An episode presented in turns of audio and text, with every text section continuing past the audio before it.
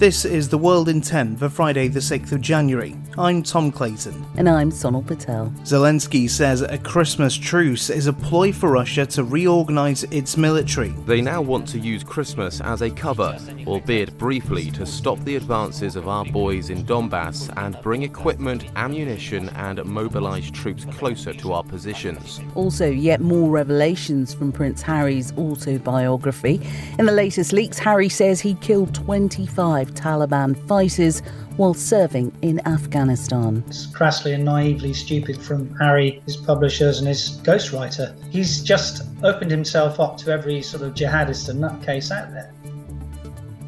As Russia has requested a ceasefire in Ukraine, President Volodymyr Zelensky has accused the Kremlin of using Christmas as a ploy to transfer weapons and equipment into the country.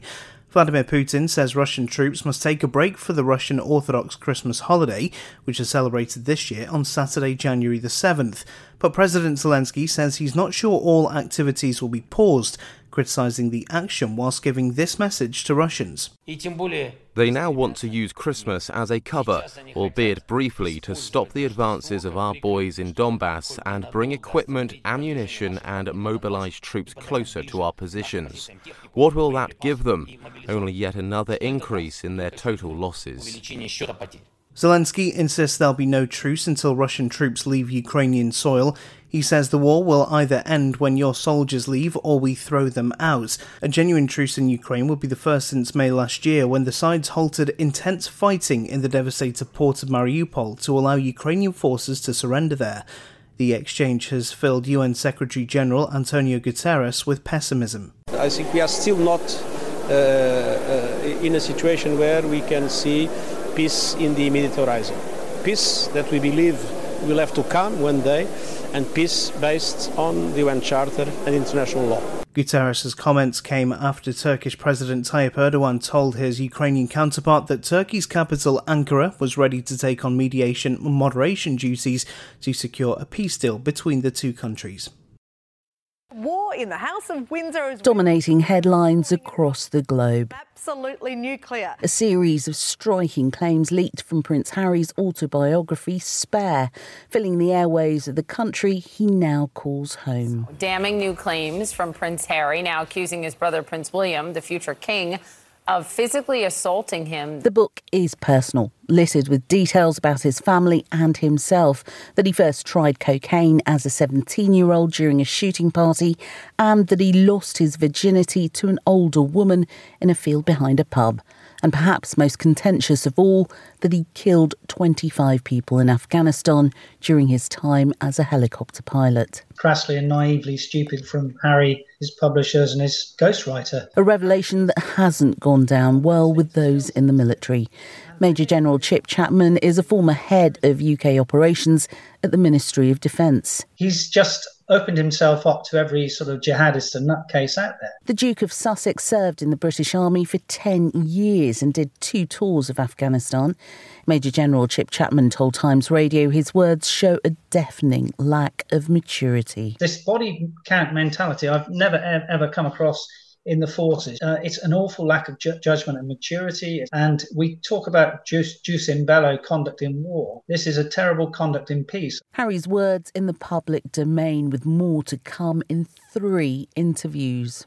I don't know how staying silent is ever going to make things better. In one with ITV, which will air two days before his memoir is officially released, Harry's brother William is branded his arch nemesis, an accusation that Prince William physically attacked him in 2019. About the red mist that I had for so many years, and I saw this red mist in him.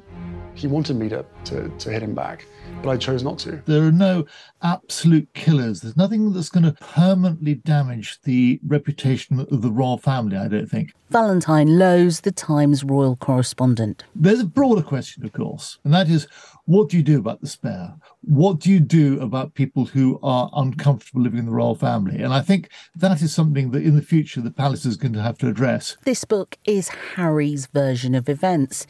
In response, his family continues to say nothing. On the way, mayhem in Mexico's El Chapo's son is arrested, and unexpected relations as Ed Norton goes back to his roots and finds Pocahontas. Members of the US House of Representatives have broken a record dating back 100 years as they attempt to find common ground in the race to name a Speaker of the House. Madam Clerk, I rise to nominate Kevin McCarthy, Speaker of the House. That's the Republican representatives, John James, uttering something that's been said on 11 occasions, all without a final verdict. Kevin McCarthy has been nominated as Republican Speaker of the House on all 11 votes so far and has lost every single ballot. No member elect having received the majority of the votes cast, a Speaker has not been elected. It means the deadlock will last into a fourth day as members of the party hold meetings behind closed doors to try and end the stalemate. McCarthy has received at least 200 ballots in each vote this week, meaning he's only a handful of supporters short of the required 218 each time. But hardline Republicans, or so called Never Kevins, are blocking McCarthy from assuming the position, despite his previous endorsement for the job by former President Donald Trump. McCarthy is said to have offered concessions and roles within the House to dissenters, but to no avail. Sarah Baxter is the director of the Marie Colvin Centre for the International Reporting. She told Times Radio the last three days have damaged McCarthy, possibly beyond repair. Even if Kevin McCarthy finally gets his lifelong dream to be Speaker, gets his hands on that gavel, he's a bit of a laughing stock now. He's so weakened, he's caved into the, the, demands of this minority without getting anything in return and looks like he's very much their creature now. The session is set to resume for a fourth day at midday Eastern Time, also marking the second anniversary of the US Capitol riots. If Republicans can't find common ground on McCarthy, an alternative would have to be found, which reports currently suggest number two House Republican Steve Scalise and Representative Jim Jordan, who both backed McCarthy, could be in line for for the position. Let's head to Mexico now and look at the violence which is spiralling out of control. One of the biggest drug cartels has unleashed a wave in response to the arrest of one of its leaders. Ovidio Guzman Lopez is the son of Joaquin Guzman, a notorious kingpin known as El Chapo, who's serving a life sentence in jail in the United States. The events that followed read like some sort of far fetched movie or Netflix series.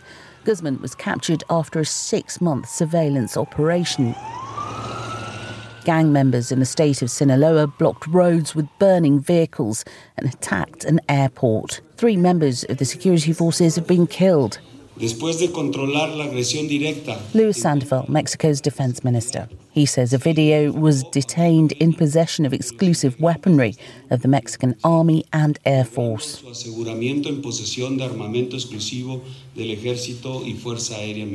The arrest comes just days before US President Joe Biden is due to visit Mexico for a summit next week. John Jackson's here with your sport and the Americans making major inroads into Formula One. Andretti Global and General Motors have announced plans to enter Formula One with a new All American team using the Cadillac brand and employing at least one US driver. Indiana based Andretti Global is run by former McLaren F1 driver Michael Andretti, son of the 1978 Formula One world champion Mario. If selected, the team is seeking to compete as soon as practical, with Andretti Autosport's IndyCar driver Colton Herta a frontrunner for a seat. FIA President Mohammed Ben Sulayem said the governing body was exploring the expressions of interest process and would provide an update soon. In Hollywood, it's not uncommon that actors and performers come from a long line of famous faces, but recent DNA tests have found that Edward Norton, star of movies such as Fight Club, The Incredible Hulk, and more recently Rian Johnson's Glass Onion on Netflix, may just have the most historic lineage of them all. Whilst filming an episode of the US genealogical history show Finding Your Roots, Norton was told he's the 14th generation of a line that begins with US settler Pocahontas, she married John Rolfe in the year 1614 and had a child a year later. Pocahontas died just two years after that in Gravesend in Kent, in England.